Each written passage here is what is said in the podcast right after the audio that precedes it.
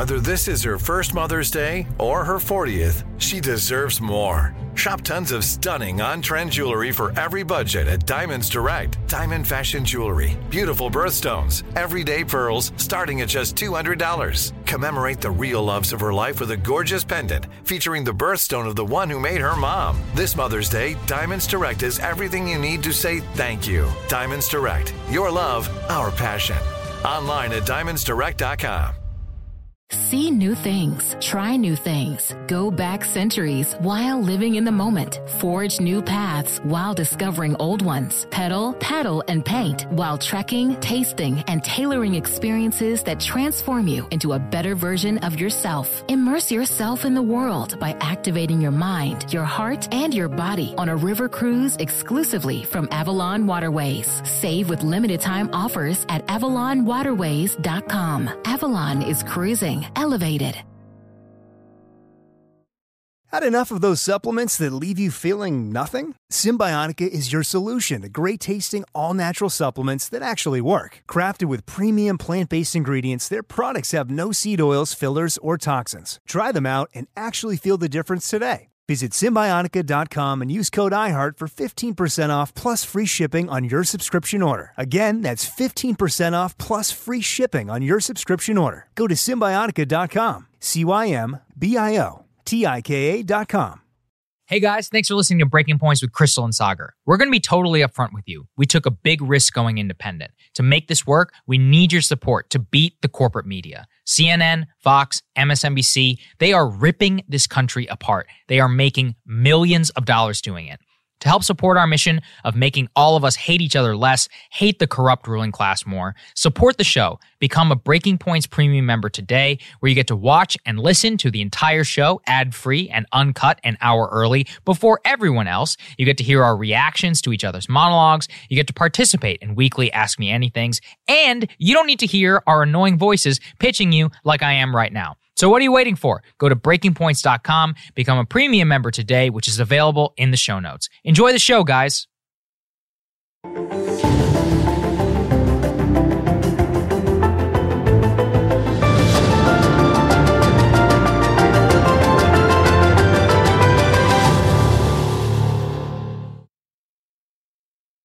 Good morning, everybody. Happy Monday. We have an amazing show for everybody today. It's good to be back. What do we have, Krystal? Indeed, we do. Very nice to have you back. Thank Kyle you, did a good you. job holding You did down a the great front, job. Thank you, Kyle. You, Appreciate it. You were definitely Yeah. missed. Um, listen, guys, today we're going deep on Afghanistan from a variety of angles. We'll bring you up to speed on everything that has happened as of this morning. Um, how the media is handling it. I don't think you'll be all that surprised. We've got a great guest on, Richard Hanania, to break down exactly what happened and um, to sort of push back on some of the critiques, I think, of the Biden administration. But there's also other news that we want to get to as well. The census uh, numbers have come out. They're quite interesting, quite revealing. There was also a horrific earthquake in Haiti. That poor nation. We'll update you there on the absolute latest. I also have a Fox News segment that I could not let go unnoticed. So I'll bring you the details on that. But we do want to start this morning with the very latest coming out of Afghanistan. Yeah, I know a lot of you have probably seen, you're saying, what the hell is going on? The government collapse. So let's take it all the way back to the beginning. So, what has happened is that the Trump administration, February of 2020, begins this peace process with the Taliban. They decide May 1st, 2020, all U.S. forces be pulled out. Biden inherits this peace deal, says, okay, we're going to get out. He's revised his timeline, says August 31st, 2020. In the midst of all of that, the Taliban, because U.S. forces are beginning to pull out, because we're beginning not to give the oh, immense support to the Afghan National Security Forces, which we have, they launch an offensive. And so the Long War Journal, which is a you know very well respected journal here in DC that tracks kind of Taliban movements, put together this little animation. I just want to give you guys an idea of how quickly this began. So you can see here the red districts are the Taliban. So you're beginning to see October of 2020, April 2021, the encroachment of the Taliban all across the country, holding provincial capitals. But there, as it begins to move, for those who are uh, those who are just listening, July of 2021 is when things just absolutely speed up, and you can see right there the encirclement. This date goes all the way up just to yesterday of the Taliban and how they have captured every single major provincial capital within Afghanistan, which has a substantial population. And there's a lot to be said there, Krystal, which is that what we are seeing is the overnight essentially collapse of $100 billion of American money, of American blood, of American military might that we gave these people. We supported this army gave them every chance they possibly could in order to fight for their own country. And they folded within three weeks. That's the absolute truth of the matter. And there's a lot to be said that we'll get throughout the show Yeah. about Biden and more. But I think the brass tacks is that the Afghan army and the Afghan political, you know, a- apparatus, you could barely cover, call it a government, was so incompetent, corrupt, and inept that they folded in a manner that me, the biggest doomer on Afghanistan there probably is, Yeah. I would never have predicted that they would fold this quickly. It was even worse than we thought. Way worse. We were lied to oh man. even more than we thought. I think these presidents have been lied to routinely. I think the the military has been lying to themselves too, oh, by the way. The bottom line is the military was fake, the government was fake, the development aid was fake. All we did was create a massive system of kleptocracy, kleptocracy that had zero local support. And so, yeah, when this, when these uh, Afghan fighters, when they saw the writing on the wall, they already had deals ready to go with the Yeah, Taliban. they'd all been paid off. So it was done. A lot Yeah. of these, you know, takeovers were basically bloodless. Mm-hmm. They handed over the weapons, they ceded control, they left, they fled, et cetera, our et cetera. weapons, just yes, so people know. Yeah. exactly. So, um, look, the bottom line is this was a long time coming. The reason why president after president kept us there is because they did not want the American people to learn the truth about how their money had been wasted and squandered and lives lost on literally nothing. Yeah. Just to give you a sense of the scale that we're talking about here, um, we spent more in Afghanistan over these past 20 years than we spent adjusted for inflation in all of the Marshall Plan to rebuild all of Western Europe. all of Western Europe. I can only laugh because it makes me want to cry. And this is what there is to show for it. And Right. I just want to be clear like, it's heartbreaking. Yes. The images, people are at the airport, they're hanging on to planes and losing their lives, uh, reportedly, Mm-hmm. just trying to flee the country. Uh, it has definitely not been a well executed process, which we're going to get to more on. But I just want to say out of the gates, I give Biden so much credit for sticking to this. And this is where actually, and he's been all over the board in terms of foreign interventions and good on foreign policy sometimes and terrible on it other times. It appears like his long experience in Washington gave him the courage to move forward with what he knew was likely to be ugly Yeah. what he knew was very potentially likely to have political blowback and be politically unpopular, although I would not say that that is as clear cut as those in the media are portraying it. He came into office the end of Vietnam. He saw the limits of American foreign intervention. He served eight years under the Obama administration. He opposed the surge. He saw the lies that were being told to the American people, and he came in determined to end this thing and had the courage to do it when president after president, Democrat and Republican, were unable to do it. So that's kind of the bottom line here as events continue to unfold. Um, I think that's right. We've got some more uh, elements here we can throw Mm-hmm. up. So, in particular, uh, of course, the president, uh, President Ghani, fled the nation. Uh, Taliban is fully. Post tear sheet. We've got that Washington Post tear sheet. Uh, the Taliban Yep. is fully taken over the government in Kabul effectively. There's pictures of them in the presidential palace. Uh, again, this happened with a speed that none of us could have possibly imagined. And to give you a sense of the very aggressive and uh, unrepentant, I would say, attitude that the Biden administration is taking, we have a piece of President Biden's statement on what has happened here. He says, look, and this is just a portion of what he said over our country's 20 years at war in Afghanistan, America has sent its finest young men and women, invested nearly $1 trillion, trained over 300,000 Afghan soldiers and police, equipped them with state of the art military equipment, and maintained their air force as part of the longest war in U.S. history. One more year or five more years of U.S. military presence would not have made a difference if the Afghan military cannot or will not hold its own country and an endless American presence in the middle of another country's civil conflict was not acceptable to me. And in fact, Saagar, some of the reporting this morning suggests that the speed of the collapse mm-hmm. actually bolstered the Biden administration's case internally because Yes. it made them realize, look, these generals are trying to, oh, just give us six more months. I know. Just give us another year. Just give us five more years. Look. Would Yeah. not have mattered. This was the outcome, no matter how long we ultimately stayed. I completely agree. And on the strategic level, it, look, Joe Biden has got stones of steel, um, as far as I'm Yeah. concerned, because the media onslaught, the foreign policy establishment, everybody is going after him, trying to get out. And there's a lot of discussion here.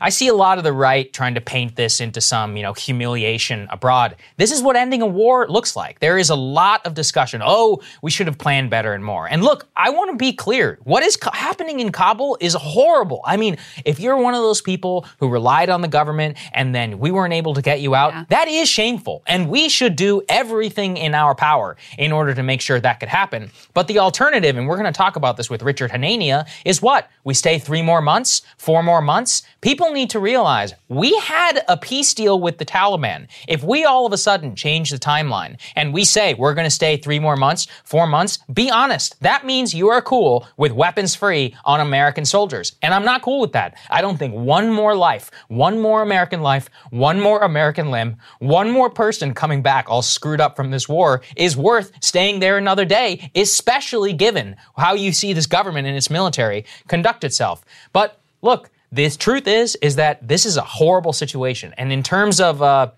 the optics of it, it's we have to be real. It's not great. This is what it looks like whenever you're defeated in a war. Let's put this up there in terms of the helicopter. This was going all around everywhere in terms of the photo, the photo of the helicopter that was seen at the US embassy, the evacuation there underway. A lot of discussion and comparison there to Saigon. But you know, I want to make a point here, which is that you want to know the truth, Krystal? The media hasn't cared about this. The a U.S. embassy in Afghanistan has been so insecure for so many years that the U.S. cannot risk bringing people from Hamid Karzai or Bagram International Airport by road to the embassy as they were able to. Yeah. They have had to shuttle back and forth by helicopter for years because the streets themselves are so insecure and so vulnerable to attack that they cannot risk it. That's the thing. Everybody wants to focus on the helicopter now. Let's talk about the helicopter over the last five years, which is that over the last five years, we have spent so many tr- billions of dollars in that country so that the security situation could deteriorate, thus that we cannot even move from the airport two miles away to the embassy, except via helicopter, in order to make sure that our people don't get killed on the ground. This is why I ask everybody to look, I know the images are sad, and I know it's shameful, and look, it's embarrassing. You know, as a nation and more, it's devastating, really, when you think about how many people came back and how many people lost limbs and lost lives and more. And we try to cling on to meaning, and we are a great country. But we also have to admit the truth of what the monumental failure that has happened here. We already have, this is my favorite part, the guy that Bush put in charge, let's put this up there. Hamid Karzai, who Dick Cheney and Bush, one of the most corrupt people on the planet, is now saying that he will form a quote coordination council to manage the peaceful transition of power to the Taliban. So the guy we picked, the guy who whose brother was a drug dealer and who he himself has become a nice multimillionaire, suspiciously, you know, just out of nowhere, sure where all that Mm-hmm. lot money. of drug money Wonder where all that money came from from, you know, exactly. A lot of Lockheed Martin dollars and more. But Hamid Karzai, the guy we put in charge, is now managing the transition of power um, to the Taliban. I think that those two images show you just the monumental failure of our general class, of our presidents. These people lied to us for 20 years. The lies were even worse than we thought. And we couldn't have I- I- I couldn't even. I, I could not even imagine that you spend $100 billion. Ashraf Ghani and more, who we have propped up, despite the fact he's one of the most useless people on the planet. I mean, all these governments, these elections that we ran, how many American soldiers died in order to secure the ballot boxes so that corrupt people like Karzai and them could, could exist? And this is how it all ends. Well, and not to mention the over 100,000 uh, Afghani people who died Mm-hmm. and that the media did not care about until this exact moment. we'll get to the media angle in a moment. But, you know, everybody wants to talk about Saigon now. And I think we should actually, because you know what? We should have learned a lot more from that experience That's a good point. than apparently we did. Um, this whole thing was birthed in complete arrogance and hubris. If you were going to go in to get bin Laden, fine. Go get bin Laden and get the hell out. That's what this should have been from the beginning. Yeah. The idea that you're going to remake this society and you're going to have schools and girls flourish, all of this, like, this was complete arrogance, complete arrogance. And so now we see after two decades, all of it gone poof, like it was never, ever there. And so, look, the bottom line for me with Biden is was this executed perfectly, wonderfully, beautiful? No. no.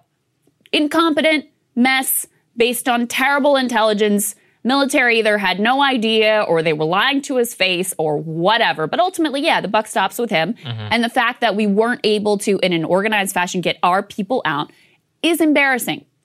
But would I take Biden's policy towards Afghanistan over Trump's, over Obama's, and certainly over George W. Bush? Hell yes. Every single day of the week. And I think that is the perspective that is wildly missing from all of the media takes here. But look, let's talk about that wildly faulty, ina- inaccurate yep. intelligence that was being Biden provided too. to him. He shouldn't have believed it. Abs- he should have known better. Absolutely. So let's yeah. take a listen to what he was saying just about a month ago on July 8th. Why can't you evacuate? Is a, is a Taliban takeover of Afghanistan now inevitable? No, it is not. Because you have the Afghan troops have 300,000 well equipped, as well equipped as any army in the world, and an air force against something like 75,000 Taliban. It is not inevitable. Mr. President, thank you very much. Your own intelligence community has assessed that the Afghan government will likely collapse. That is not true. Is it, can you please clarify what they have told you about whether that will happen or not? That is not true. They so, did not. They didn't. Did not reach that conclusion. So look, he, he set himself up for that one. Could not have been yeah. more wrong because the intelligence community was wildly overestimating how effective the mm-hmm. Afghan government and military would ultimately be. They thought that the Taliban would ultimately take over, but that it would take months, something like 18 months for yeah. that ultimately to happen, giving the U.S. government time to evacuate their personnel because they didn't want these images of having to be forced down, and rushed down. They also knew how symbolic the evacuation of embassy personnel ultimately is. So they were trying to hold off on that. Um, but yeah, I mean, he should have known better. Even that 300,000 troop number. Yeah, that's fake. Everybody is completely fake. fake. Yeah. They have tens of thousands of fake soldiers on the rosters where the money for the salary is really going to some warlord or whoever. Right. So um, he should have known better. And I think it's good to, you know, close out this portion with reminding you all of something that we covered together mm-hmm. long ago back on Rising that got very, very little attention. Afghanistan papers that revealed how much we had been lied to over the years. We can throw this Washington Post tear sheet up on the screen here. Uh, Craig Whitlock, who actually has a book that is just mm-hmm. about to drop on the Afghanistan papers and detailing the lies and the reality of what has really been going on in the ground in Afghanistan now for these two decades. But I don't know that anything sums it up better than uh, Douglas Lute, who's a three star Army general, served as the White House's Afghan war czar bo- during both the Bush and Obama administrations. He said from the beginning, we didn't have the foggiest notion of what we were undertaking. And that has continued clearly to be the case over all these many years. They also said, look, it was impossible during Obama's surge, which remember when we were being fed the lies about like, oh, the surge is working, the surge yes. is working. Um, a senior NSC official during that time says, it was impossible to create good metrics about the surge. We tried using troop numbers, trained violence levels, control of territory. None of it painted an accurate picture. The metrics were always manipulated for the duration of the war. So those are just a few of the quotes of officials when they were actually being honest about was what was going on there. Um, another one said the only project was basically creating kleptocracy. Yes, which is also you know what Welcome. has become apparently yeah. you know abundantly clear. The government was fake. It had zero local support. The army was fake. They were ready to turn things over to the Taliban the moment that that And seemed did. like the right Yeah. thing to do. And the entire project from the very beginning, they had no idea what they were doing. It was baked and bathed in hubris, hubris, hubris and arrogance, and it was always going to end exactly as it did. I think a lot of people have a much higher estimation of American capability than exists. I see many of my own friends very upset about what's happening about the Afghan interpreters. I am too. I've met many of them here. Actually, a lot of them live here in the DC area. I feel for those people, and Yeah. we should do everything in our power in order to get them out. And I, you know, if it if that entails striking deals with the Taliban, having to pay people off in order to get them out, so be it. Yep. I think they earned it, and I think they're worth the money. But this these papers they detailed that if you're angry right now, emotions are high. Think about who to blame. The intelligence community kept us there under false pretenses. They also fed bad information to the Biden administration, obviously, about the capability of the Afghans. The Pentagon themselves, where the hell have they been? They had 18 months to plan for withdrawal. 18 months. Now, this is forgotten history. Back in 2011, we had an expiring deal with the Iraqi government called the Status of Forces Agreement. The mm-hmm. Obama administration said, no, we're not going to renew it. We're going to get the hell out of there. All U.S. forces were done with Iraq. The Pentagon did the exact same thing then that they did now. They knew the deadline was coming, and they basically kept all of our supplies in Iraq in order to try and force the Obama administration's hand in order to try and stay. Who is to say that they didn't do the exact same thing? They've had 18 months in order to get the hell out of Afghanistan. Same with the State Department. Why are you guys taking so long in order to process special Afghan visas? It doesn't, it's not rocket science in terms of Yeah. uh, how long it takes. You knew the deadline was coming. Here's the truth, Krystal. I, I, I believe believes to my bones. These people thought that Biden and everybody else would fold. They're going to say, no president wants to see the images that we're seeing in Kabul. No president wants to see Humvees and all this stuff fall into the hands. And so they are going to blink. They'll go eyeball to all, eyeball to eyeball. The military wins every single time. And the lies and all of the money and all of the treasure, everything, the blood wasted of the Afghan people, of the American people, it's all detailed right here. From the beginning, since 2012, actually, I- I'll point this out in my monologue. Every general who has commanded has lied to the American public about the capability of the Afghan forces. All of them should be dragged before Congress and say, why did you lie to us? Yep. All, not one of them should be multimillionaires, you know, which they are. Which They're all they working for the defense contractors. John Allen is president of the freaking Brookings Institution, which just put out a new paper saying that we should bomb the civilian population of Afghanistan into submission so that they fight against the Taliban. This is in 2021. They're proposing these types of things. Well, and it's easy to talk about the kleptocracy of uh, Karzai and Oh, Ghani. Yeah. and but how Let's about talk. the kleptocracy that's based right here, outside of inside and outside of Washington Right. D.C. here in Northern Virginia, where all these um, military-industrial complex ghouls are located. This was the greatest grift known to man. oh yeah, there's so many millionaires min- minted off this people war. got so rich off of this war, this immoral war that got the American people and the Afghani people absolutely nothing. And that's what fed this thing. That fed this for years and years. And the other thing that fed it for years and years is that commander in chief after commander in chief did not want people to actually see the truth. And that's what you're seeing right now. That's what we're really learning Yeah. is the actual reality on the ground in Afghanistan and how little, how nothing over these 20 years was gained whatsoever. And the last thing, and I'll say here to your point mm. about, you know, about these people and their motives and their incentives and why they lie and why they do what they do and why they didn't prepare at all for this exit is also look, for them, this benefits them and their narrative Oh, to be yes. in a disaster, Beyond to be in total question. chaos. All of that benefits the Hawks. But just think of that mindset that what we're learning now is the, how unconscionable this entire conflict was and how ludicrous from the very beginning. And so what's their response? Their response is, it's even worse than we told you. So listen to us again. Yes. I mean, really, and that's the that's the piece. Put that to anyone who's you know saying that this is a disaster. We shouldn't have gotten out, et cetera, et cetera. It's like, what is your answer? What do you? What would you do? Would you have us go back in for a year, for five years, for twenty years, for a hundred years? Because whenever it is you leave, this is what the result is ultimately going to be. And none of them have any answer for that whatsoever. Imagine if these people, everybody who's so outraged, these Republican officials, and even you know some of these neocon Democrats mm-hmm. and the media, imagine if they cared that much about the 20 year olds who were blown to bits by a suicide bomb in order to protect a government which didn't want to govern and in order to protect an army that didn't want to fight. Ask any enlisted member who has deployed to Afghanistan since 2012. All of them have a story about being in a firefight with the Taliban where they're on the front line and the Afghans turn and run.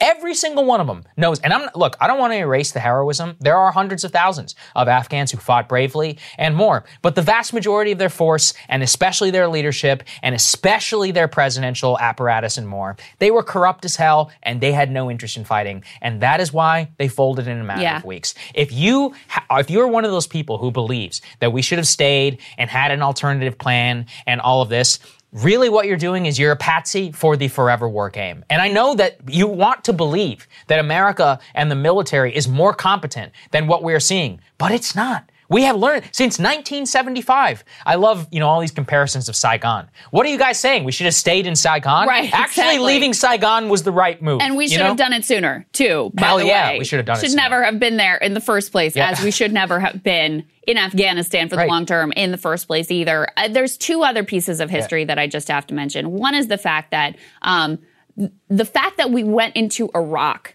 that was an ultimate distraction that kept us from getting bin Laden in yeah, Afghanistan to true. start with. Which, look, the mission from the jump, I mean, what we were told is basically, okay, we're going to go in and get bin Laden, get the hell out. Okay, mm-hmm. you know, like people maybe could get on board with that. And the fact that they were so fixated on Iraq kept them from accomplishing that mission, and that justified staying for all these years and years and years. And then the other thing just in terms of learning the lessons of history and understanding the limits of American power and the arrogance and hubris with which we have operated in the world.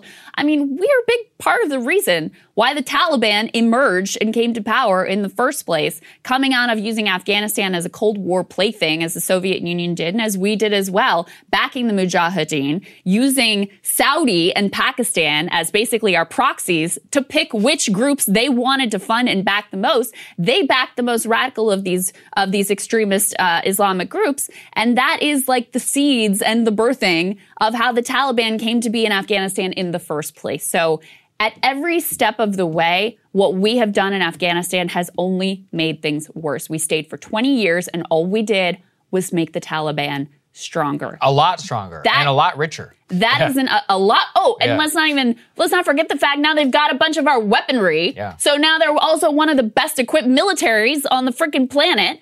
That's what your 20 years and your tax dollars and all of that ultimately got us a stronger Taliban. And I hope people talk about this. I hope they remember the lessons of Saigon. And I hope to God we do not repeat these failures again. Do I have confidence that that will be the case? Maybe for a couple no. years. Yeah. Maybe. Maybe for a minute we'll remember those lessons and then it'll be forgotten to history just like Saigon was. How, how are we supposed to remember when we have the media that we have? And this That's is a it. good this is a good transition, you That's know, to the next segment. Exactly right. Here. So you won't be surprised to learn that um, the media suddenly cares about the fate of the yeah. Afghan oh, people. Now, okay. Suddenly cares about you know our men and women in danger in Afghanistan that they've been ignoring for years and years and years. Here's just a little taste of the way that Jake Tapper and everybody at CNN, and effectively everybody at MSNBC and everybody at Fox News, you got a real bipartisan consensus going on here, guys, have approached the end of this war. Let's take a listen. Look, you told me a few months ago on this program that you thought it was entirely likely that the Taliban would be taking over the country. But President Biden, just last month, quote, the likelihood there's going to be the Taliban overrunning everything and owning the whole country is highly unlikely. He was wrong. Jake, what we've done, what the president has done, is make sure that we were able to adjust to anything happening on the ground. Uh, and the fact that we that he sent additional forces in, we had those forces at the ready, fully prepared to go in the event uh, that this moved in a direction where we needed forces in place to ensure that our personnel was safe and secure, uh, to ensure also that we could do everything possible to bring out of Afghanistan those Afghans most at risk. That's exactly what we're doing. Why didn't you uh, have the troops in there and then let that happen first before taking them out? Again, I come back to what we were talking about a few minutes ago, which is that that status quo I, was not sustainable. Uh, like it or not, uh, there was an agreement that the forces would come out on May 1st. Had they not, had we not begun that process, which is what the president did, uh, and the Taliban saw, then we would have been back at war with the Taliban. And we would have been back uh, at war uh, with tens of thousands of troops having to go in because the 2,500 troops we had there and the air power would not have sufficed to deal with the situation, especially as we see, uh, alas, the hollowness of the, uh, the Afghan security forces. And by the way, from the perspective of our strategic competitors around the world, there's nothing they would like more than to see us in Afghanistan for another 5, 10, 20 years. It's simply not in the national interest. That was I got to say, Great he's, answer. He's, he's totally right. right. Yeah. That was Secretary of State Antony Blinken yeah. for those who are listening. And um, look, every single question, every single segment is framed in this pro neocon way. Yes, that's it's framed right. in this yeah. forever war. Let's just stay forever. Let's put the troops back in. Why are we leaving now? Every single segment is framed in this exact same way. I had so many people attacking me yesterday, Chris. So I broke my rare Twitter thing because I felt that I had to go in and I wanted to make sure to fight in the elite consensus. And somebody needs to back up the fact that ending a forever war is messy. It's gross. But at the end of the day, these people need to acknowledge what they're saying. And I want to back up what Tony Blinken is, which the media is not reporting this responsibly. Everybody's saying, oh, the Biden administration, you know, they should have done more. Maybe we could have stayed three more months. If you stay three more months, you violate the peace agreement with the Taliban. Yes. And that's it. Weapons hot on all American soldiers. Do you want to see 20 year olds get blown to bits by a suicide bomb for three more months of time in Afghanistan? You go ahead and make that case to the American people. I say hell no. Not one more life. Not one more wasted on this goddamn war. And this is what these people are presenting it as an option when it's not. The option is soldiers die and we stay a couple more months to try and do some sort of orderly transition because of course the entire war is always conducted very orderly oh, and right. it's just been a total and complete success up until this point. They and we have three more the, months and then it would all have gone perfectly. We have the absolute capability in order to do this right? Apparently i've been assured of this even though the entire 20 years in the country shows that it's always going to be a complete goddamn mess. And yet how are they reporting it? Axios, what's supposed to be the straight news? Let's put this up there. Tw- they, they had the gall to put this in a story. It's a stunning failure for the West and an embarrassment for Biden. It's a traumatic turn for veterans who sacrificed in Afghanistan for the past 20 years, the 20K plus wounded, the survivors of the more than 2.3 who were killed. On the latter part, I agree. It probably is really traumatic. You know, in order to say, my buddy died over there, or I lost my leg, or I lost my hand, or I lost my nose, or an eyeball, something, whatever, yeah. piece of me mm-hmm. left behind and to watch it all turn. And to those people, many of whom who are fans of this show, I want to say this is not on you. You, you fought no, with heroism. Not right. a single part of this is on you. It is on the generals. It is on the political leadership. It is on the people who sent you there for nothing and who lied to you and who lied to us about what you were supposed to be doing. None of this is on the soldiers themselves. But to say it's a stunning failure for the West, I keep coming back to this. Imagine if they cared that much. Whenever our troops were getting blown to bits for nothing. Where was this reporting whenever in 2015 or in 2012 when our special operators were getting blown out of the sky um, in order to back up the Afghan forces to try and clear the Taliban out of cities, which they now control today? Yeah. Imagine if they were that outraged. I, I was, I, I will never forget watching, and I, you know, the, what, what really turned me, because I had a very different view on the Afghan war, not even five years ago, is when I had to become a Pentagon correspondent and I had to start writing the obituaries of guys who were not just younger than me, but a lot younger than me. Yeah. 18, 19 years old, whose families are saying, What the hell did he die for? And the Pentagon doesn't listen to them, and their bodies come back to Dover, and everybody forgets about them. Those are the people I think about whenever we talk about these stories. Yeah, and you know what? If you care about the people of Afghanistan, past few years have been the most deadly. Yes. And because of the Civil War. That never right. gets reported. Right. That never makes, you know, Jake Tapper's Sunday mm-hmm. show. They never cared. They never, they only care when it comes to you're actually ending the military engagement. And on that Axios piece, one of the, the, the bombshell quotes they have in there is from Ryan Crocker, who is a U.S. ambassador to Afghanistan under President Obama. And he said, I think this is already an indelible stain on his presidency. That's what he said publicly. He was one of the guys in the Afghanistan papers that admitted what an utter and complete disaster the whole thing has been. There, privately, he was saying our biggest, this is a direct quote, our biggest single project may have been the development of mass corruption. Okay? That's what he really thinks. Mm-hmm. Okay. You don't see that on the Sunday shows. You don't see that in the papers today.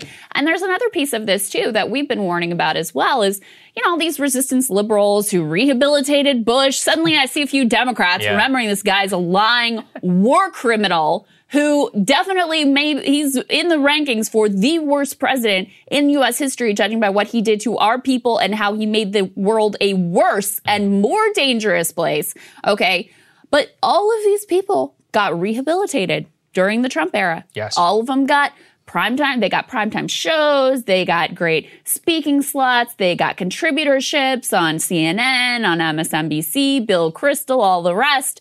And now they're in positions of esteem with a broad swath of the country, with the Democratic base uh, of the country. And so they're in position to go back to their roots of making their neocon case. And that's exactly what you see so many of them out there aggressively doing. They backed Biden on basically everything up to this point, and now the bipartisan consensus emerges, and their whole lot. I mean, Democrats are not giving him much cover either. I No. mean, all these people who, and the Republicans are absolutely ridiculous on this as well. They, when it was Trump, they thought it was a great idea to end the war. They were all in favor of it. We were being told, you know, the reason to vote for Trump over Biden is because he's going to get us out of the forever wars and Biden's going to keep us there forever. And now that Biden has actually done it, suddenly they've done a complete 180. The, I think it's the RNC pulled down their page on their website about the uh, Taliban peace treaty that President Trump negotiated. So all of these people are total shameless cowards. And the fact that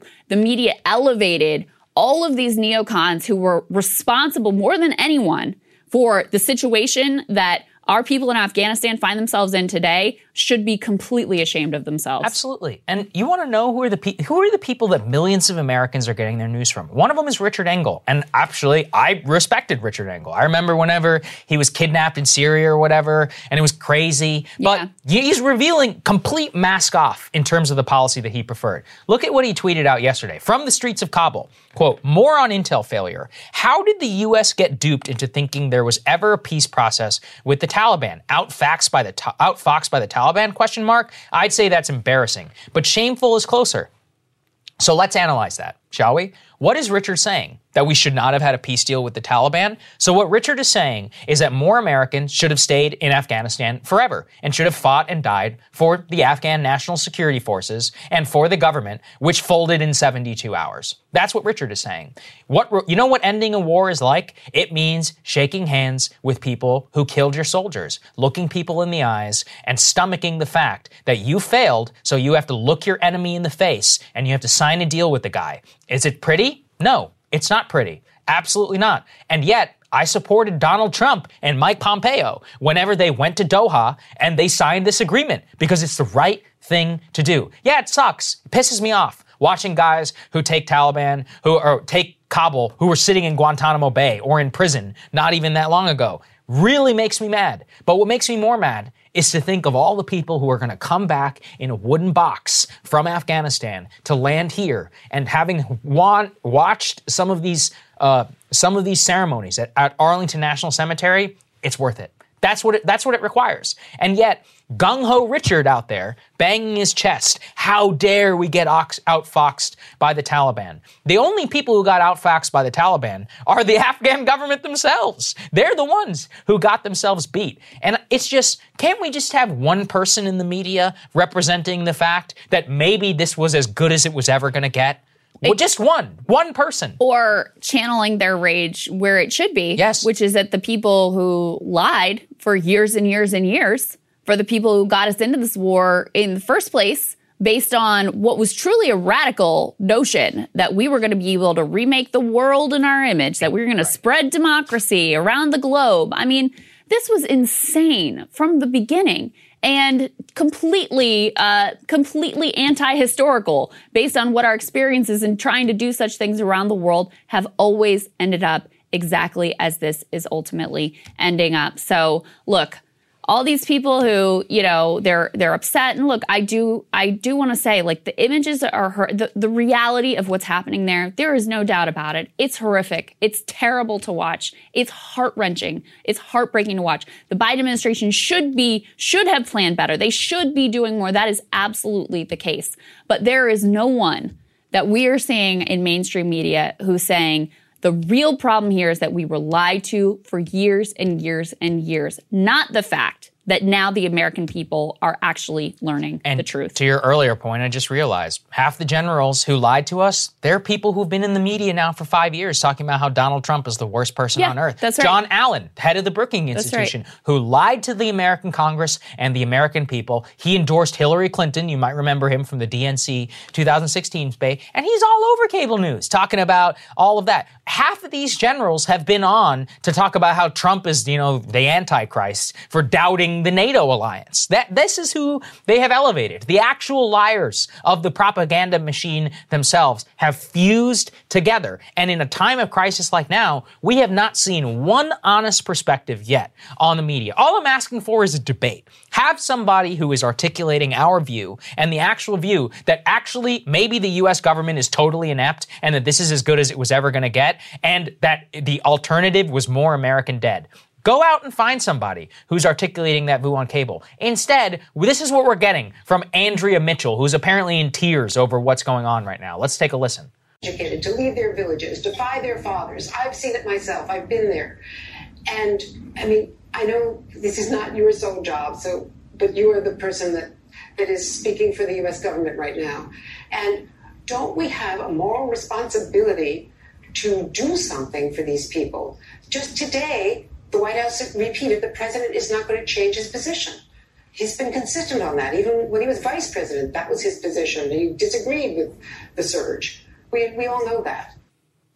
There you go. Where's the Karen Yeah. concern for the, the women and girls in Saudi? Yeah, they don't We care. We don't They hear don't about that much. care. Right. Um, and this is where, you know, Biden again, I just have to give this guy a lot of credit because he's been really clear on this from the beginning. I mean, he got he got asked a while back, like, don't you bear some moral responsibility for the women and girls of said no. Afghanistan? And he said, no. There are places all around the world where there are atrocities being committed, where women and girls are being um, s- subjected to horrific violence or oppression, or LGBTQ people. I mean, there are so many places around the world that are completely screwed up, and that is a heartbreaking, horrible state of affairs. And I wish there was more we could do about it. But if you learn nothing else from these 20 wasted years in Afghanistan, it is that we can't we can't go in and change these places and make them into our own spread democracy. All of this foreign adventurism only ever comes back to bite us, but not just us, to make the world a worse and less safe place with more violence and more oppression. That is really the end result of these 20 years in Afghanistan. And is that hard to look at? Hell yes. It's horrible to look at. But it's about damn time that the American people actually knew the truth. Yes, stare it in the face. Have the media tell you. Yeah, look, if enough Afghans care about Afghan girls and Afghan women to fight and die for it, then they can do that. And we found out pretty clearly that they don't care enough in order to do any of that. In a way, I feel terrible. We gave a lot of people in Afghanistan false hope that we were going to stay there forever, that we were going to foster a liberal international democracy, that we were going to, you know, prop up a society. We can't do it. We, it's just simply not possible. But also, this government we were Yeah. propping up had no local support. Yes, They're a bunch of exactly. It's fake. We were partnered with freaking warlords, some of whom were worse than the Taliban, Oh, yeah. child sex slaves. Don't even get Who part of the Right. reason why the Taliban was ever, you know, appealing to anyone in the population is because the warlords were even worse. Yes. So those were our allies. They would kill the rapists. Um, they would walk in and they would hang the people who were raping children in the village who were allied with the government. You're in the village. Who do you think you support? That's- one of the worst stories I ever had to write. Um, on my junior and my junior days was about how dead Af- Afghan widows of the Afghan National Security Forces were entitled to um, were entitled to payouts, right? Like Yeah. you know when you get killed. Yeah, well, uh, the U.S. backed government was performing these widows to make was making them perform sexual favors on the officials in order to get their. pay. Can you can you imagine? We paid Those that. were- those that's were our, our money. allies. Those were our, that was our ally. That was also our money that we were paying out to these widows, and we were forcing them in order to sexually degrade themselves in order to get the cash that they were owed because their husbands put their uh, lives on it. You can go look it up. I, I, it was one of the worst stories that I ever had to write from John Sopko, the Special Yeah. Inspector General of Afghanistan. So I can't say I really blame uh, the you know Afghan army for uh, for giving up as quickly as they did because what were they really fighting for? They were fighting for this completely kleptocratic fake government um, and a bunch of warlords. I mean, it's not like what we were propping up here was so incredibly amazing. So you may not have heard that on the news, and you're probably not going to hear that on the news, but that was the truth and the reality of what was really Yes. happening in Afghanistan and is unconscionable all the way around. That's right. Hey, so remember how we told you how awesome premium membership was? Well, here we are again to remind you that becoming a premium member means you don't have to listen to our constant pleas for you to subscribe. So what are you waiting for? Become a premium member today by going to breakingpoints.com, which you can click on in the show notes. Okay, we're gonna try and do a lighter topic here. Um, I don't know, It's not that necessarily light, either, but um, it's a little bit less. more heavy. domestic, less politically charged. So let's put this up there on the screen. Um, we finally got the actual results of the new census data, and it is really stunning. And look, if I think you hold the position that Krystal and I have that what's happening right now in America probably is not a good thing, then you are seeing the real partisan effects of basically split we have a split nation. We have half the country which is growing. We have half the country which is getting shrink, uh, getting smaller. And you can see the partisan implications of that in that graphic, which is up there, which is that the fastest growing counties have exclusively gotten more Democratic since 2012. Counties sh- shifting towards Republicans have shrunk. Of the counties that grew, 70% shifted Democrat, 90% of shrinkers moved right. Now, before you pull a Hillary Clinton and say, I won all of the places which are growing, hmm. Nate Cohn actually has a pretty good point. Let's put the next tweet up there on the screen, which is that, look, for all of the demographics or destiny takes of the last 10 years, all the favorable quote unquote demographic trends, Democrats are not stronger than they were in the beginning of the decade.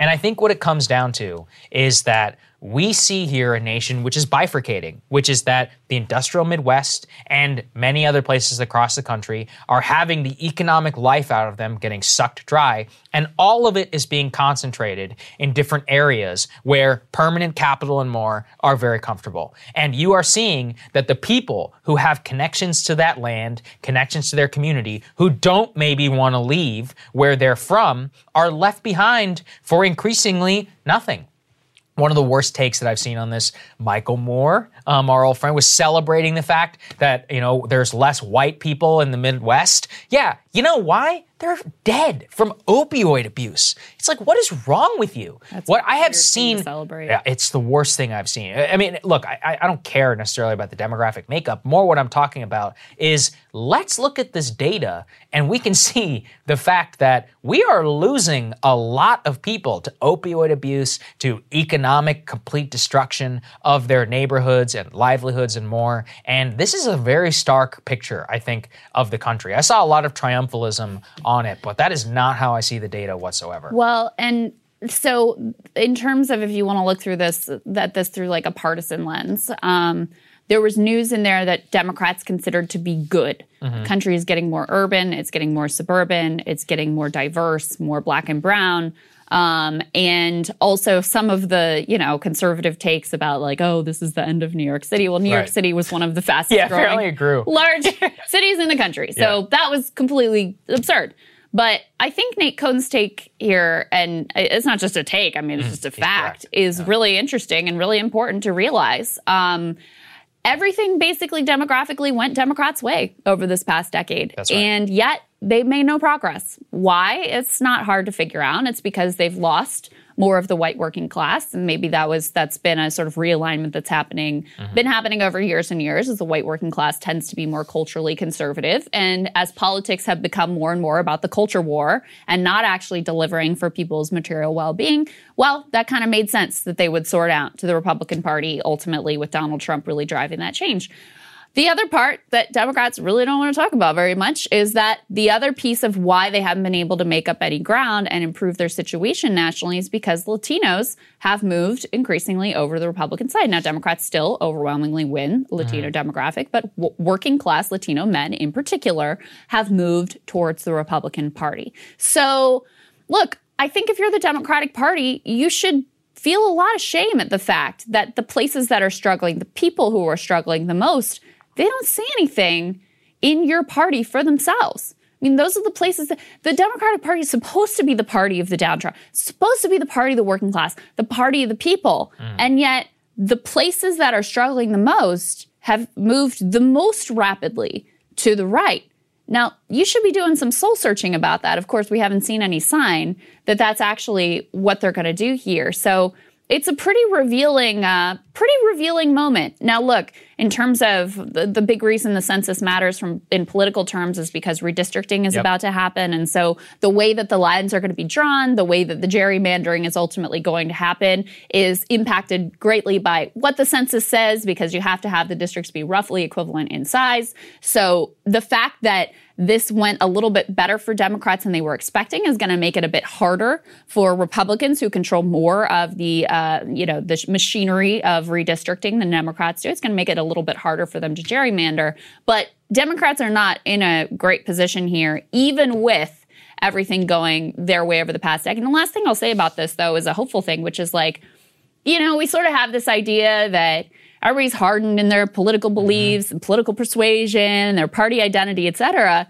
Well, one lesson over the past 10 years, that's not the case. Not the case at all. Because if that was the case, then Democrats would be doing a lot better than they are right now. Hillary um, would be president. This would be like her second term if people, that was true. People yeah. can move between parties. They can change their minds. They can be persuaded. So you might want to actually try. That would be a, a sort of a new approach yeah. for the parties to actually try and persuade people ultimately here. One last note that I thought was interesting is um, a lot of the growth in the Latino population, it's no longer from incoming immigrants. Mm-hmm. It's from people who are, you know, whose Domestic, parents American citizens are from are here and they are born here and they're American citizens. Yeah. So um, when you see that Latino population growth, that is by and large coming from people who are here and who are citizens and having babies and having families and are as American as anyone else. Mm-hmm. It's pretty fascinating also if you look at the county by county data. So Dave Wasserman actually has this up there on the fastest 10 growing counties from 2010 2020. Every single one of them is Texas and Florida, with the exception of Forsyth, Georgia. I hope I said that right.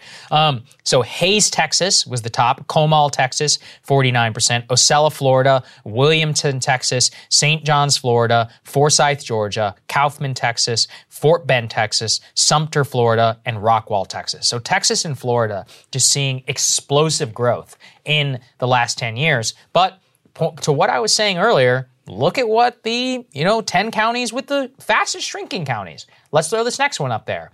Well, number one, Robinson, North Carolina. Number two, Hinds, Mississippi. Number three, Cambria, Pennsylvania. Four, Caddo, Louisiana. Five, San Juan, New Mexico. Six, Kanawha, uh, West Virginia. Seven, Macon, Illinois.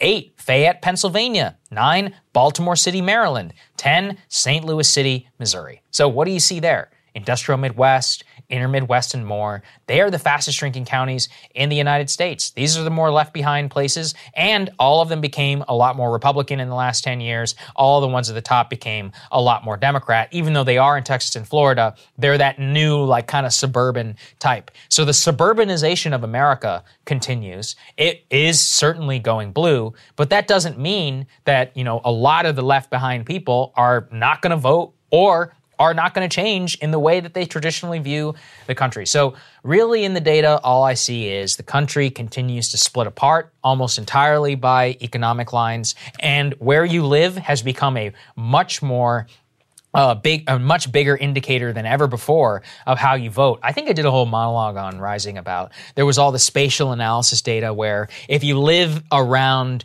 people where two thirds don't have a college degree, you're most likely going to vote Trump. And if you live in places with two thirds of a college degree, you're mostly likely to vote for Biden. Same things in terms of dollars. You know. Uh, and actually really holds regardless of race, except whenever it comes to the black community. So all of that just shows me that we are increasingly splitting apart. You're seeing increasing concentration in the areas that are doing well, vast shrinking, you know, in the places that aren't doing well. But you can't leave those people behind and just write them off like that famous Hillary quote of "I won all the places which were growing." As if it's like that's not thing. a good thing. Yeah, you're supposed to be the yeah. ones who are representing the people yeah. who are left, but you're supposed to be speaking up for the powerless, and so. Um, Yeah, like I said, you would think there would be some soul searching going on, but there's clearly not. And it's it's what Democrats do is once they lose a place like Iowa or they lose Just a place like off. Ohio, they just Right. forget about it. They're like, yeah, let's move on to Georgia, let's move on to Arizona, let's let's move over to greener pastures where there is more, you know, economic dynamism, people doing a little bit better. Maybe we'll do better in those places. Um, one of the results that came out of here is Georgia may already be majority minority. Yes. Um, it's right basically 50-50 right now. And so the new battlegrounds are what you would expect them to be. They are Georgia, it is Arizona, um, so those Sunbelt states, and it is also. I mean, eventually Texas is probably going to come into play. Although, again, demographics aren't destiny. So the fact that you have increasing browning of some of these places does not mean the Democrats are ultimately going to have a lock on any of them, or even you know a realistic chance at any of them. They got to do a lot better. I would not, you know, I would not bet on this forever. I think I really what it shows is to your point that people are up for grabs if you're willing to talk to them. Yeah. You know, if, Yeah. if, if you abandon the cultural concerns of millions of people, they'll go elsewhere. And same thing whenever it comes on the Republican side. If you abandon the economic, you know, or, or the economic tastes and more of millions of people, they'll also go elsewhere. So that's what's happening. It's it's Yeah. weird right now. You're kind of watching in real time the Republicans just go back to all Yeah, the crap that they used to say. I mean, it's just like Neocons in Afghanistan. yeah, now suddenly everybody on the Republican side is a total neocon again. Anything different that they said in the Trump years, they were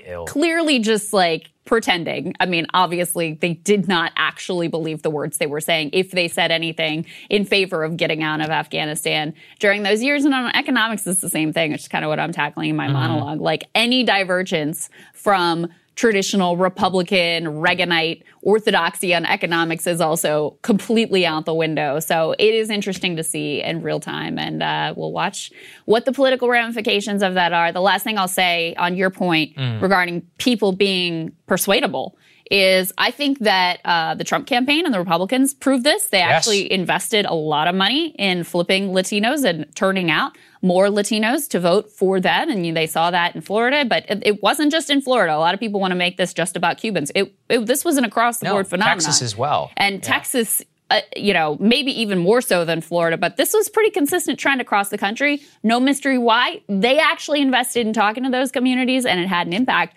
And I would say the Sanders campaign also proved that point in the Latino community where they also spent a lot of money and took a lot of time and actually invested in talking to those communities and pitching Bernie Sanders' platform to them. So people are movable. Don't give up on making the case by actually delivering for the American people.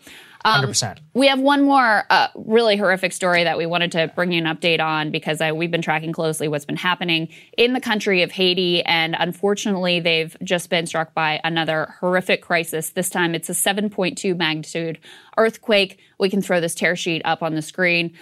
The latest death count is, uh, as of this morning, I checked right before we came on air, was 1,297 dead. Um, see those photos. you can see these. w- We right now have on the screen for those who are listening photos of the complete devastation in several major population centers in that country.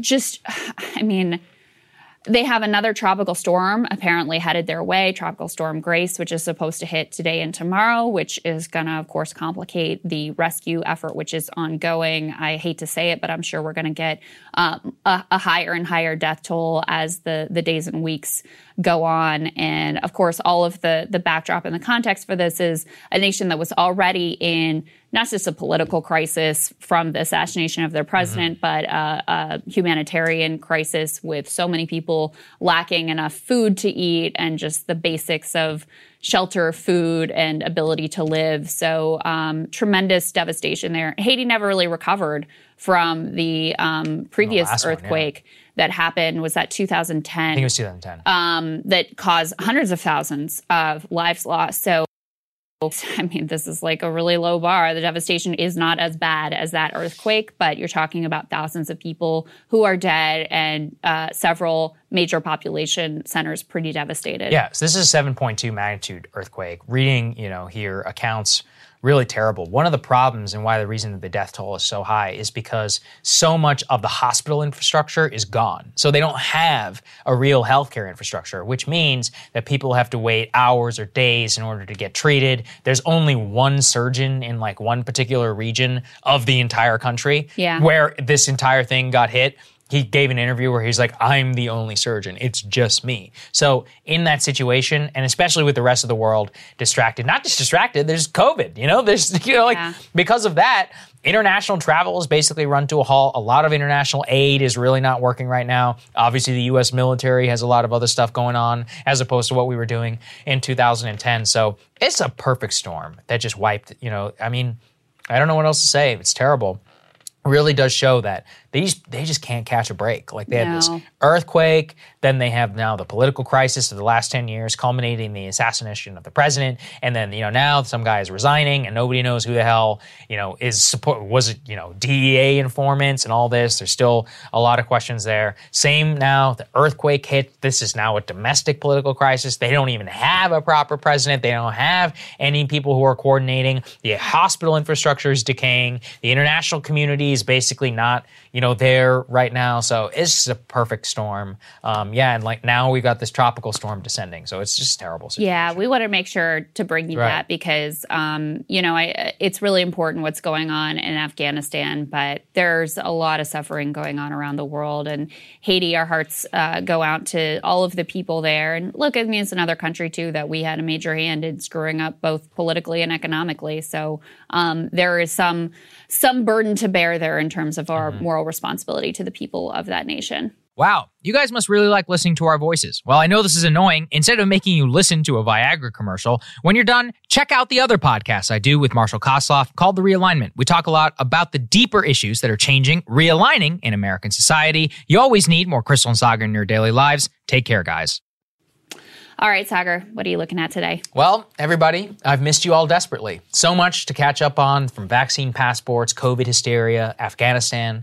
I think I'm going to stick with the latter because it's where I have the most to say, and it directly relates to what I've been up to in the last week. Yesterday, we got the ignomini- ignominious but inevitable news that the Taliban officially have taken control of Kabul in Afghanistan, with the US backed president literally fleeing the country only hours into the siege. Suddenly, I see a lot of takes flying around. Republicans have seemingly forgotten Donald Trump is the one who penned this deal and actually pushed this same policy. No other than Trump himself says that Biden somehow has strayed from his deal and the plans. Of course, I knew this would happen since our politics does not allow for admitting that the other fella has a, you know, point every once in a while. And I wanted to take the opportunity to state this absolutely unequivocally. I'm with Joe Biden on his withdrawal from Afghanistan.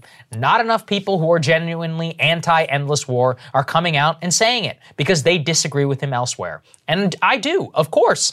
But the elite consensus right now is America is that Biden's withdrawal is a disaster. I'll say this on the margins, some things absolutely could have been done differently. We should have done a much better job of ensuring our translators and more got out. 100%. But in the end, it was probably always going to be this way.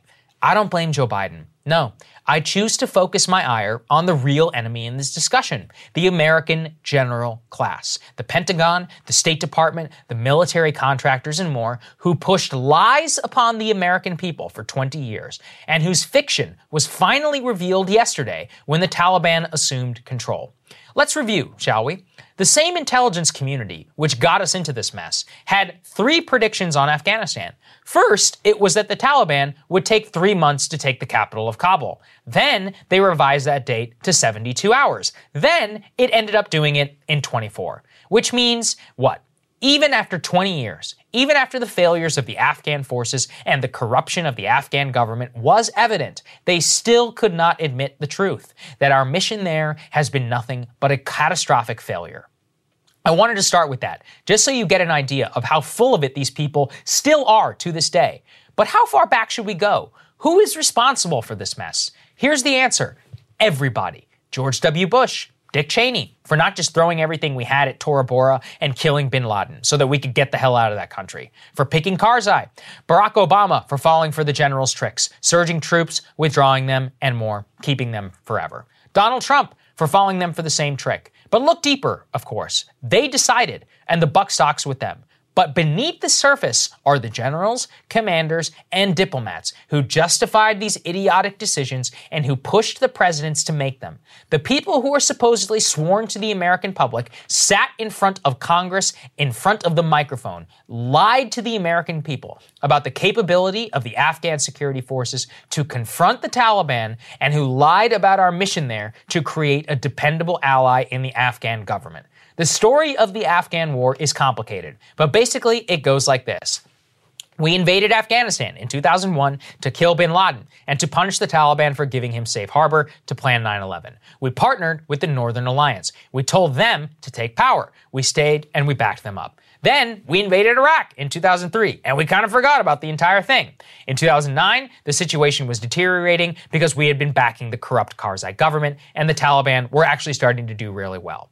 Obama said he would fight the good war. He sent thousands of American troops, but just for two years. It failed miserably. We transitioned to something called resolute support, or what the Pentagon calls train, advise, and assist. That mission was this we will stay with a limited force to train the Afghan army, advise them, and assist them in their fight against the Taliban.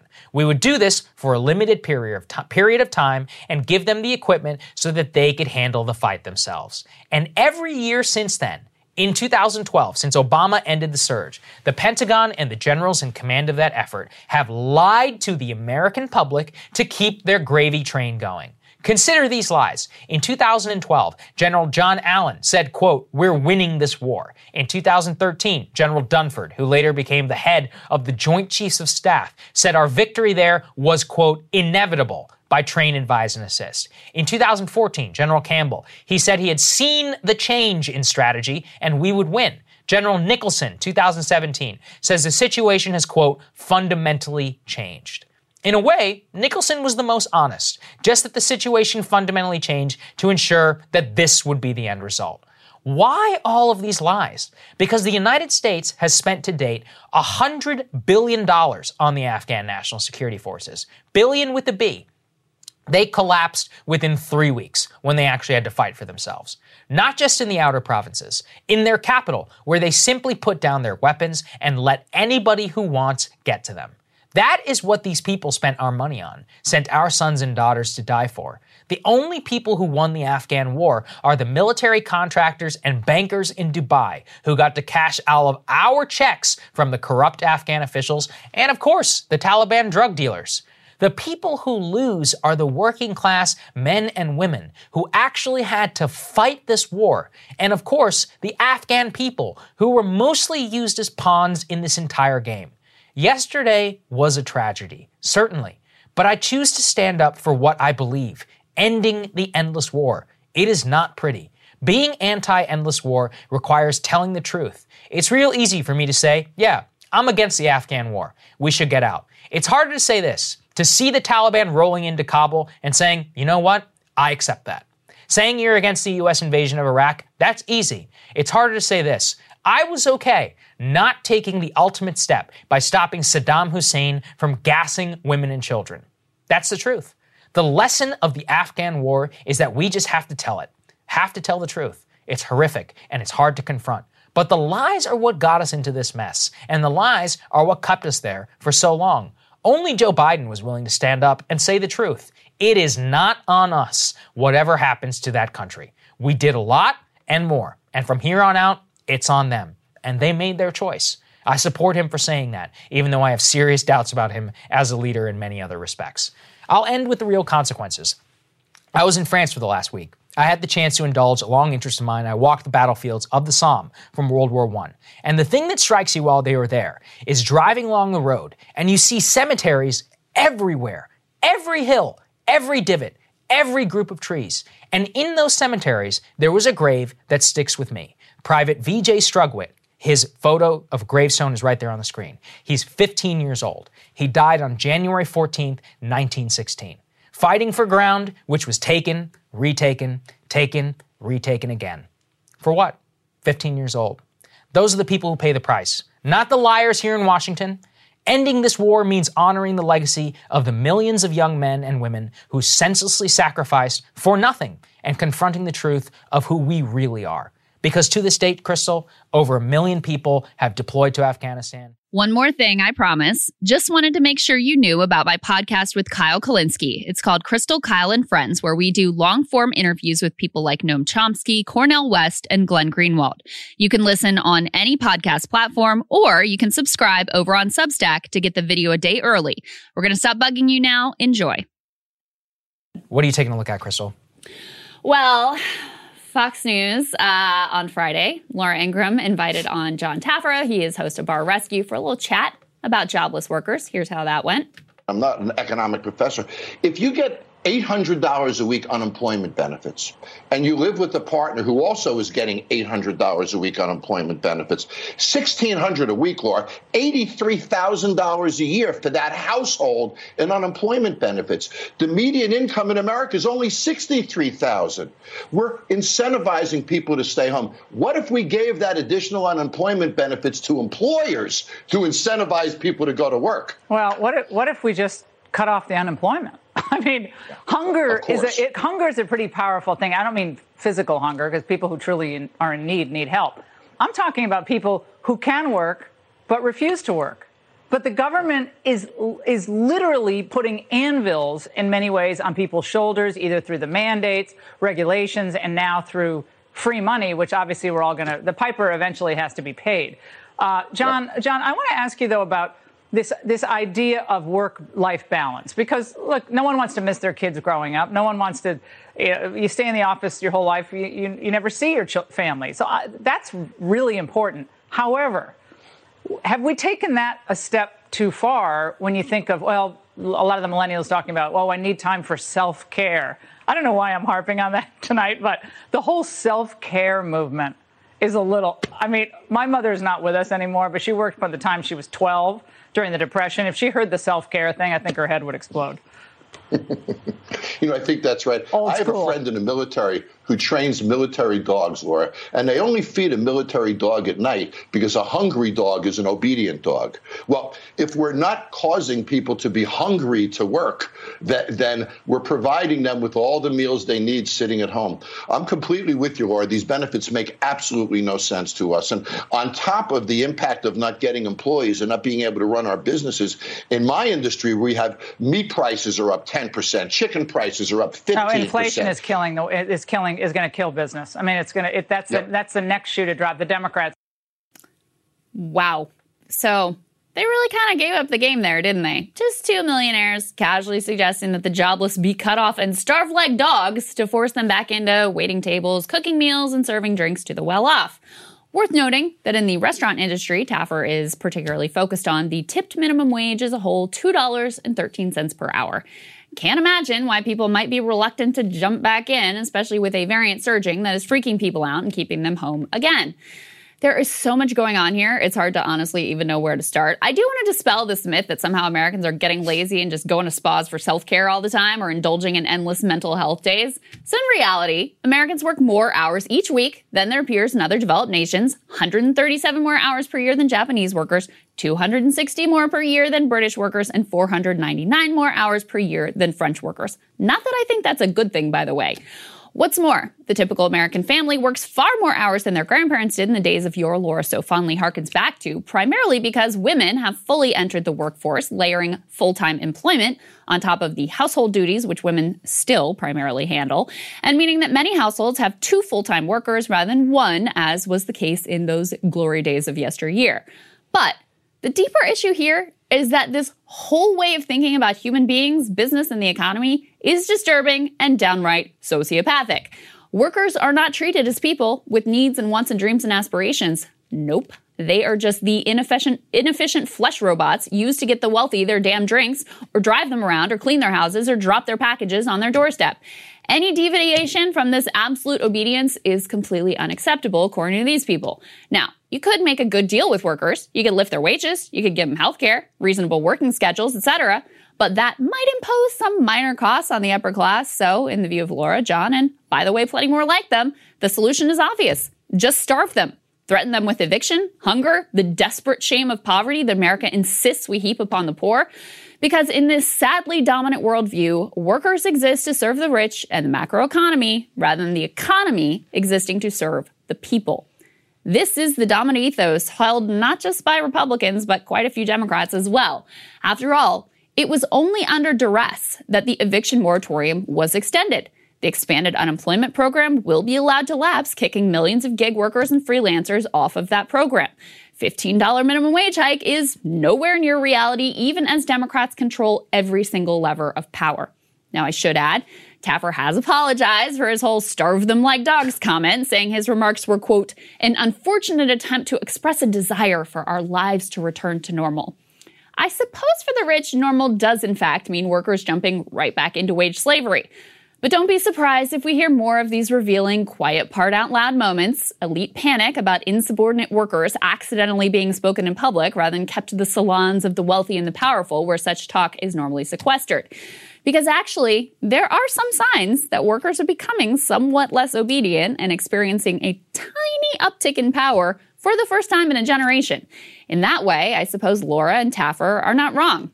Workers are being choosier in their employment. They're moving industries. They're seeing wage gains for the first time in 40 years. They're even striking and protesting and holding union elections. This very small assertion of power has been virtually unknown in America since the Reagan years. The starve them like dogs ethos has dominated through Democratic and Republican administrations alike, as the social safety net has been cut and cut and cut at the same time that taxes for the rich have been cut and cut and cut. But now there is a tiny glimmer of something a little bit different. A great rethink that I believe owes to at least three factors. First of all, the pandemic separated workers from their employment, forcing them to reconsider what they were doing, whether they wanted to or not. Second, some small but significant cash benefits were administered through direct aid, unemployment, and the child tax credit, which has in fact given folks a little bit of breathing room and ability to evaluate their options. And finally, the pandemic effectively took some of the social shame out of joblessness and out of struggle. The government instituted a society wide policy of job loss, and they were upfront about it. Even the most skilled Fox News propagandists could not turn that state of affairs into some personal responsibility narrative. There was no bootstrapping during a pandemic that was killing hundreds of thousands and shuttering schools and businesses and everything else. So I suppose the powers that be are feeling a little bit nervous that they've lost their iron grip on the narrative and on those disobedient workers, starting to feel like something must be done here to get these workers back in line. Well, all I have to say is that if your plan is to starve workers like dogs, don't be surprised when they turn around and eat the rich. And Saagar, we were talking earlier about the way that uh, so many of these talking head people and Joining us now, a great guest, Richard Hanania, old friend of the show. He's the president of the CSPI Center, fellow at Defense Priorities, longtime friend and uh, somebody that we turn to for insight. Richard, thanks for joining us, man. Appreciate it. Thanks for having me. I appreciate it. Richard, you've been one of the most, I think, clairvoyant voices on this. I see a lot of people out there saying, oh, Joe Biden could have done more. We should have planned more for an exit from Afghanistan. How is this all a complete mess? What would have that actually entailed, Richard? What were our actual options in Afghanistan to try and mitigate the disaster that we see before us right now? Yeah, I mean the war was such a you know a, such a terrible disaster, and there's so many anecdotes you could pick from to just sort of demonstrate that point. But one of my favorites, and maybe the thing that stands out to me most, is in 2018, uh, 60 Minutes. Lara Logan uh, went to Afghanistan, and they talked to the top general there, and what he basically told her was the U.S. had not secured the road between the U.S. embassy and the airport. Uh, that's about a two mile road. It's a straight it's a straight line, and they had to travel by helicopter. I mean, these are the two most important places. You know, the Kabul airport and the U.S. Embassy. And so I think that people, what they really don't understand is that the U.S. is massively incompetent. We can't do anything in Afghanistan. We spend trillions of dollars. The entire government was a, was a phantom. It didn't exist. It had control over maybe a few buildings, uh, maybe a few uh, you know parts of a few provincial capitals and cities, but there really was no government to to actually speak of. Uh, so the U.S. is getting out. When the U.S. gets out, a lot of people are going to want to come with. Even when even during peacetime, a lot of people want to leave Afghanistan. A lot of people would take a trip to the U.S. if they could. So even if you th- theoretically got out every uh, you know every Afghan translator, everybody who worked with the United States, uh, that's difficult. I mean, there's legal hurdles. Uh, the, you know, there's there's there's laws that the administration has to uh, has to live under and, and work with. Uh, even if you did that, the airport would get swamped. Now the U.S can't drive to the airport, right? It has to go to hel- it has to go there to helicopter. So you you you uh, you know this this is what people are seeing. They're seeing the uh, they're seeing the uh, scenes from the airport where the Afghans crowding there. And you what you have to believe is that the U.S., who could not do anything in 20 years of, in Afghanistan, if it stayed for a few more months, it would have competently run the Kabul airport uh, under the most desperate conditions imaginable. That, that that's what the Warhawks are saying. That's what they're saying. Give us a few more months, and this would have happened, and it would have been somewhat of a of a, of a clean withdrawal. Biden already uh, delayed the withdrawal. Uh, Trump admit Trump had a deal that said we were going to leave in May. Biden uh, delayed it, and people were wondering why Biden was delaying it. Was this just a plan to stay long term, or was it that what Biden actually said uh, that there was logistical problems and that basically the Trump administration didn't cooperate and they needed like more time to work it out. Uh, since that time, I mean, I think we've seen pretty clearly that Biden actually does want to get out. So I think the uh, most um, most reasonable assumption is that he was telling the truth at the time that they were actually trying, um, and this was the best that they can do. This was probably the best any administration could do because we just have to learn our limits. I think people haven't realized that they just think, oh, we could have done a little bit better. Oh plan the evacuation better, you know, f- fight the insurgency a little bit better, give it a little more time. These are the same arguments we've seen throughout the wars, throughout the war, and uh, you know, a couple months, a couple years. I mean, as the Biden administration is saying, would not have made a difference. There was just it was just time to get out. Right. Yeah, I mean, what we're seeing right now is not an indictment so much as the of the Biden administration as it is all of the hawks, all of the neocons, all of the administrations that were happy to push this to the next president, push this to the next president. That's the real indictment. That the hawks that you're referring to, I mean, the fact that they got it so incredibly wrong and were happy to lie to people time and time again, and now we're supposed to listen to them is completely absurd to me ultimately. What the Biden administration has been arguing is basically like, look, if we had stayed longer, as you all are saying, and planned, but taken time to plan better, get more of our people out, we would have found ourselves in the middle of a hot civil war. Could you just unfold what that scenario, what that alternative that many, many, many are advocating for now, what that would have actually looked like?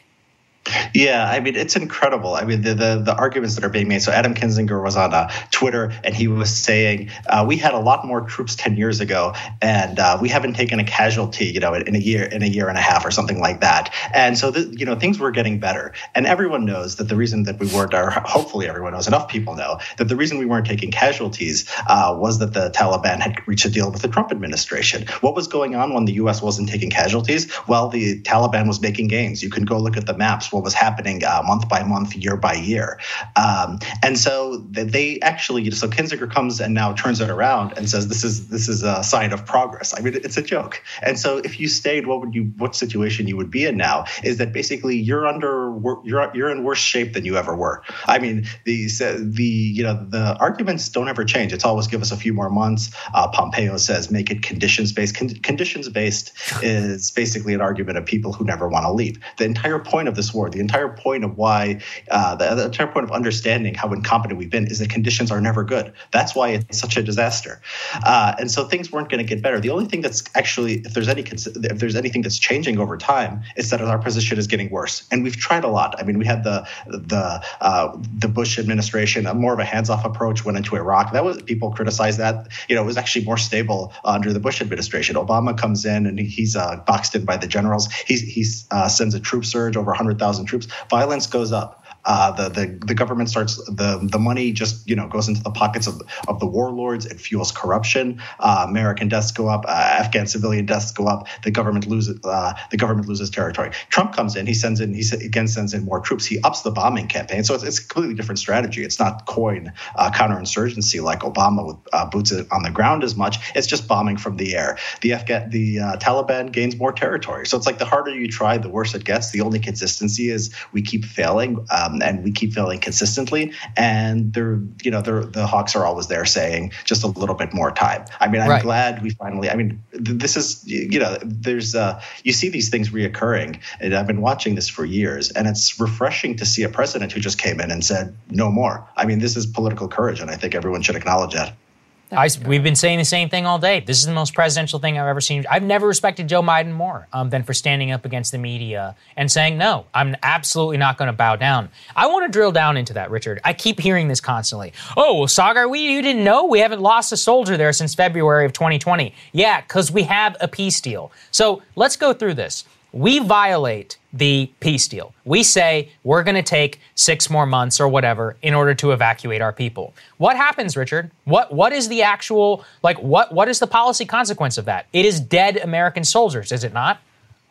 Uh, yeah, I mean, look, yeah, we had the peace deal. We didn't take any casualties, but we also lost more and more territory for the Afghan government. So I guess right. you could have ended up in a situation where uh, you could leave troops there, and then the U.S., you know, you just lose more and more territory. And then what's going to happen? You know, then it's uh, the conditions are are even worse. They'll come back and say uh, it's good. We need, you know, we're for withdrawal. We're conditions based for withdrawal. We can't leave under this humiliating circumstances. Uh, the, you know, it, it just gets, you know, the the you know, it, it's on a downward slope, and it's all always been on a downward slope.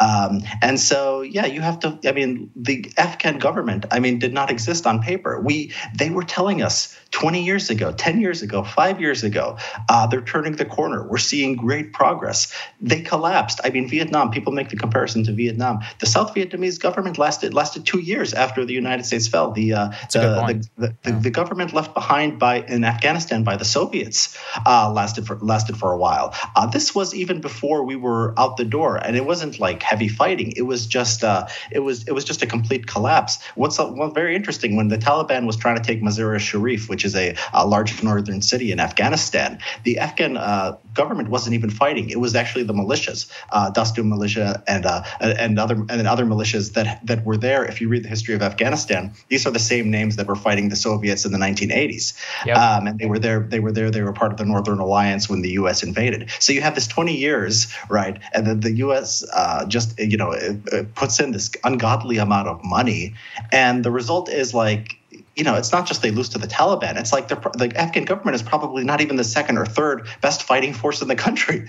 so, so, you know, they just they just melt away. These militias, you know, they can't take on the Taliban either. They actually they're in a weaker state than they were when the U.S. invaded. The you know the militias held off the Taliban for a while in the in the 1990s. It's just such an indication of what a disaster you know this has been. I don't know if you could have screwed this up worse if you tried to fail. I mean, these we just have to stop listening to these people. They're, you know, there's no hope of them ever getting it right, and we need to deeply reflect on how, how things got to this point.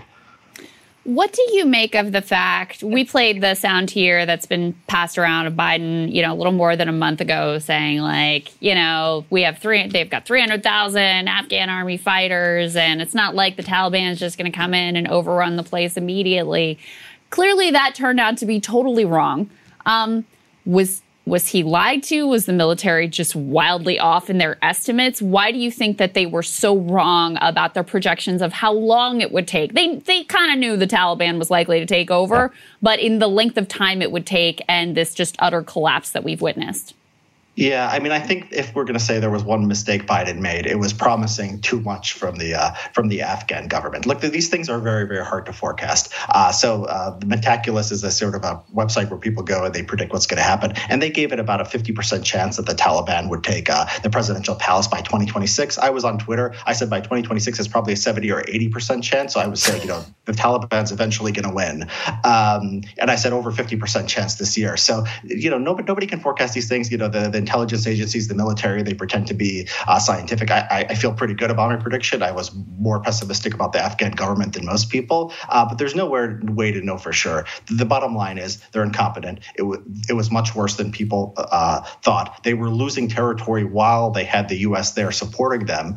Um, you can imagine what it does to morale. You know, you're losing territory with the U.S. The U.S. is leaving. Uh, it's not you know hard to see like the psychological effect of that. So what Biden should have said was, I mean, he should have probably probably lowered expectations. He probably, you know, was listening to his military and listening to uh, the, CIA, the CIA. They, you know, they, I'm sure they weren't telling him, uh, you know, they weren't telling him the Afghan government was going to last forever, but maybe they thought it would be like South Vietnam. Maybe they thought it would be six months to a year. We poured all this money, we poured all this arms into there, and he should have just taken a more agnostic position on it. I think his messaging has been good, but that was a, a major mistake, and people will, of course, hold it against him. Yeah, I think you know. I, I, think this is the most important point around the actual capability of the military, and this is what you know, Richard. You've tracked this for a long time, but uh, something I can't help but notice is these people had 18 months to ensure a withdrawal from Afghanistan. They know they were going to do this since February of 2020. Why did they screw it up so badly? This is not just under Joe Biden. This is the same military under Donald Trump. Yeah, exactly. I mean, uh, yeah, that that's what being incompetent means. I mean, you, you have a lot of time, and you have a lot of resources, and you keep failing, and you could do another, you know, 18 months. I mean, Biden, I think, you know, I think they thought it was going to be a complete disaster if they just took to the May 1st date. So all all the government was doing on Afghanistan was preparing for uh, leaving for three, four months, and they screwed it up. Who knows if they left in May, maybe it would have been uh, uh 10 times worse. Um, but yeah, there, there are deep problems in the system. It's it's not the Biden administration. I think the Biden administration did you know the most you can hope for uh, realistically from the American government at this point, which is just stop investing uh, lives, stop uh, stop wasting money on this, and just you know move moving on. I, I think rip, that's pretty. Rip the band-aid off. Yeah. Um, let me ask you, Richard, finally about the politics of this, uh, which are interesting. Uh, Alex Thompson retweeted a tweet from Don Jr. in the months before the election, which said, A vote for Joe Biden is a vote for forever war in the Middle East. A vote for Donald Trump is a vote to finally bring our troops home. And he links to a Breitbart piece with Mike Pompeo talking yeah. about being on a pathway to achieve zero U.S. forces in Afghanistan by spring 2021. Haven't seen those folks really given Biden any credit here for doing what Trump promised and ultimately failed over his four years to do. Yeah, I mean, I, I, made a joke on Twitter a few days ago um, that they were going to reinvent Trump as an Afghan feminist, and I thought it was a joke at the time and and they start doing it. I mean, so, so you have Hugh Hewitt, I mean, saying that this is Biden's failure, and then you have, you know, it's like, okay, that's neocons. They they want to stay anyway, so they want to claim the Trump legacy. And then Stephen Miller comes and does the same thing, and Don Jr. comes and does the same thing. Uh, yeah, they're they're they're pretty shameless, and they're going to try to make hay out of it. I mean, the you know, we'll we'll, we'll see what happens. I I always uh, said that the uh, the politics of this is the only way. Like you know, we have pretty short memories. I mean, who remembers Hong Kong and Belarus? I mean, now, I mean, these were big right. stories not that long ago. People have short memories. The only way it would matter for the midterms or for the 2024 election is if the U.S. was still there and still taking casualties. This looks bad. and maybe it'll look bad for a month, maybe two months, maybe three months. Uh, but we're still, you know, over a year away from even the midterm elections. And I think long term, Biden probably made the right choice. I think you're absolutely right. Richard, really appreciate your analysis on all of this. You've been, uh, I think it's a very useful counter to a lot of what people are hearing out there in the mainstream media, and they need to hear the actual truth which is right here. So thanks for joining us, man. Appreciate thanks, it. Thanks, Richard. Good to see you. My pleasure. Thank you. Good to see you.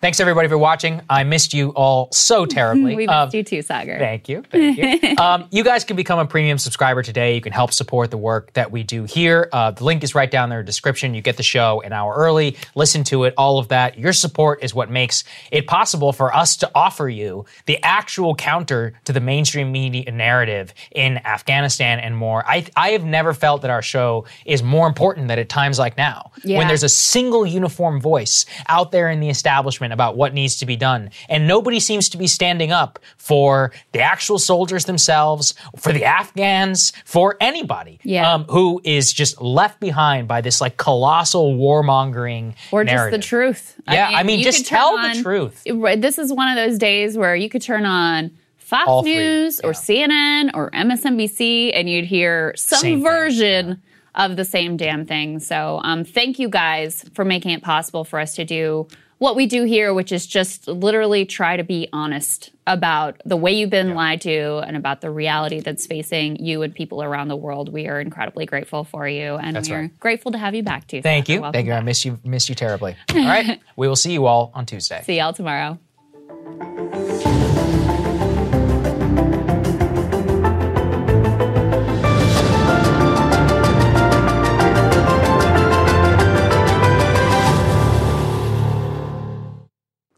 Thanks for listening to the show, guys. We really appreciate it. To help other people find the show, go ahead and leave us a five star rating on Apple Podcasts or wherever you get your podcasts. Really helps other people find the show. As always, special thank you to Supercast for powering our premium membership. If you want to find out more, go to krystalandsaagar.com.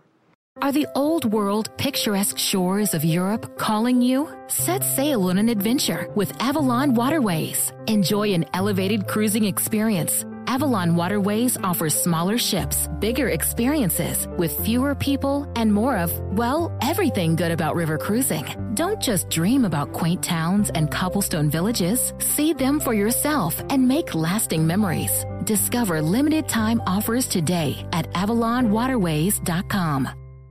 The information age can be overwhelming, especially when the information can't always be trusted. But for the past 180 years, readers around the world have turned to The Economist as their trusted news source, delivering in depth expert analysis of a wide range of topics. Listeners get a one month free trial when they sign up at economist.com. That gives you unlimited digital access to daily articles, special reports, great podcasts, subscriber only newsletters, and so much more. Take the guesswork out of staying informed. Go to economist.com to sign up. This episode brought to you by 20th Century Studios' Kingdom of the Planet of the Apes. Director Wes Ball breathes new life into the epic franchise. As a ruthless king attempts to build his empire at the expense of the remaining human race, a young ape begins a journey to fight for a future for apes and humans alike. Kingdom of the Planet of the Apes. Enter the kingdom in IMAX this Friday and theaters everywhere. Get tickets now.